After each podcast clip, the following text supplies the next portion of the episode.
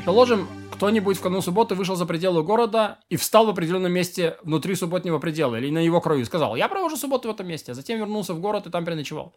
На завтра он может пройти от этого места 2000 локтей в любом направлении. И это основа Эйрува. Пределов. Эйрув отмерены ногами.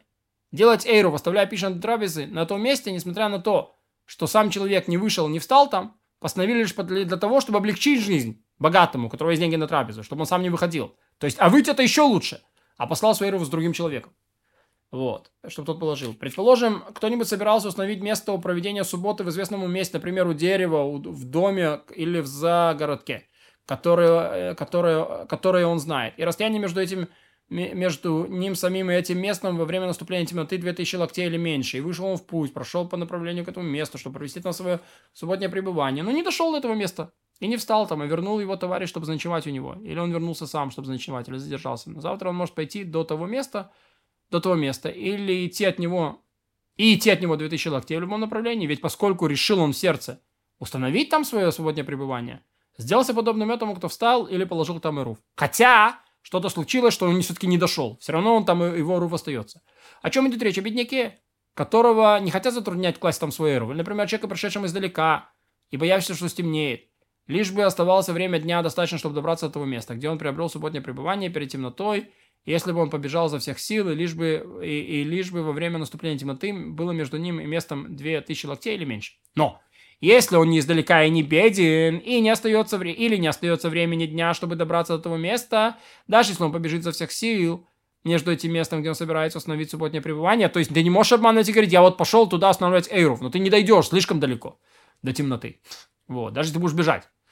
А местом, где он состоит, во время наступления темноты больше 2000 ма, или не определено то место, где хочешь приобрести субботнее пребывание, он не приобретает субботнее пребывание в удаленном месте. Ему можно пройти лишь 2000 локтей в любом направлении от места, где он стоит во время наступления темноты. Да, то есть он богат, он должен был сделать это вовремя. Вот. Или не выходить так, что как бы ты по-любому не успеешь. Так вот, до, докуда он дошел, с того места и далее, только он может продолжить, продолжить Иру в Тхумин. То есть 2000 локтей. Кто днем стоял в частном владении в пятницу, там приобрел субботнее пребывание, а кто был в пути, намеревался провести субботу в известном частном владении, приобрел там субботнее пребывание, то может ходить по всему этому владению за его пределами на 2000 локтей в любом направлении. А если это частное владение было местом огороженным, не ради жилья, холмом или, или долиной, но его площадь была бейцатайм или менее, то можно ходить по всей этой территории, меньше, чем бейцатайм. И за ее пределами, как мы уже говорили, на 2000 локтей в любом направлении. Если же площадь больше, чем бейцатайм, у этого человека есть там 4 локти и за их пределами 2000 локтей в каждом направлении. И так же, как если кладут эру вместе, огороженным не ради жилья. Кто-то хочет приобрести свое субботнее пребывание в отдаленном, в отдалении, но не определяет точно место своего субботнего пребывания. Не приобретает его. Например, он приходит с дороги и говорит, я буду в субботе в таком-то месте, в таком-то поле, в такой-то долине, на отдаленном тысячи, двух, э, тысячи или двух тысяч от того места. Он не приобретает тем самым субботнего пребывания в отдаленном месте и может наступлением темноты пройти лишь 2000 локтей в любом направлении там, от того места, где стоит. Да, само то, что он говорит, что он хочет, чего не дает. Если человек говорит, я буду в субботе под таким-то деревом, под такой-то скалой, под этим деревом, под этой скалой, есть пространство 8 локтей или более, то не приобретает субботнего пребывания, поскольку не определил точного места своего субботнего пребывания. Если человек решит проводить субботу на этих четырех локтях, то не исключено, что он приобрел э, субботнее пребывание на других четырех локтях. А поэтому нужно иметь в виду провести субботу у ствола или на четырех локтях к югу или к северу. А если под деревом пространство меньше 8 локтей, человек намеревается провести субботу под ним, и он пребывает в субботнее пребывание. Ведь там нет пространства на два места, там всего лишь одно место. И поэтому часть его места определена. Если двое приходили с дороги, и один из них знает дерево, загородку или место, где, где он постанавливает провести субботу, а второй не знает. Тот, кто не знает, перейдет право на установление субботнего пребывания тому, кто знает. Ведь тот, кто знает, подразумевает провести субботу вместе с товарищем. Если жители города послали одного из горожан отнести свою ру в известное место, и он пустился в путь. Но его вернул товарищ, и посланный ему... И посланный не отнес все-таки. Горожане не проведают свое пребывание на этом месте, поскольку там не был положен руф. И могут они выходить из своего города на 2000 локтей в любом направлении. В любом направлении. Они же... Он же приобрел там субботнее пребывание, поскольку пришел с дороги и намеревался провести субботу там. И пустился туда в путь. Поэтому может на завтра пойти в место, и от него отойти на 2000 локтей в любом направлении.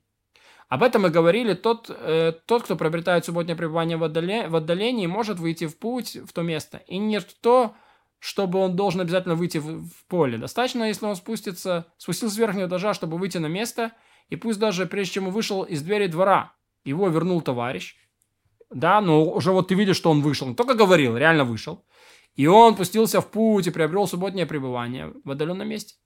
Каждый пропитающий субботнее пребывание в отдаленном месте не должен произносить вслух «я буду на субботу в таком-то месте», поскольку в сердце своем он постановил это и пусть и это и пустится в путь, приобрел там после субботнее пребывание. Не говоря уже о том, что ничего не должен произносить тот, кто вышел и встал там, где хочет приобрести субботнее пребывание. Ничего не надо говорить. Поскольку постановил там в сердце своем, приобрел. Ученики, которые с субботними ночами выходят и едят в полях и садах домохозяев, чей хлеб доступен путникам, подходящим там, проходящим там, но возвращаются потом ночуют в доме учения, могут проходить на 2000 локтей в любую сторону от дома учения, а не от места еды. Поскольку, если бы они нашли себе трапезу в доме учения, они бы не пошли в поле. То есть им не надо никуда выходить, они не планируют никуда. А их разум полагает жильем лишь дом учения, а не другое место.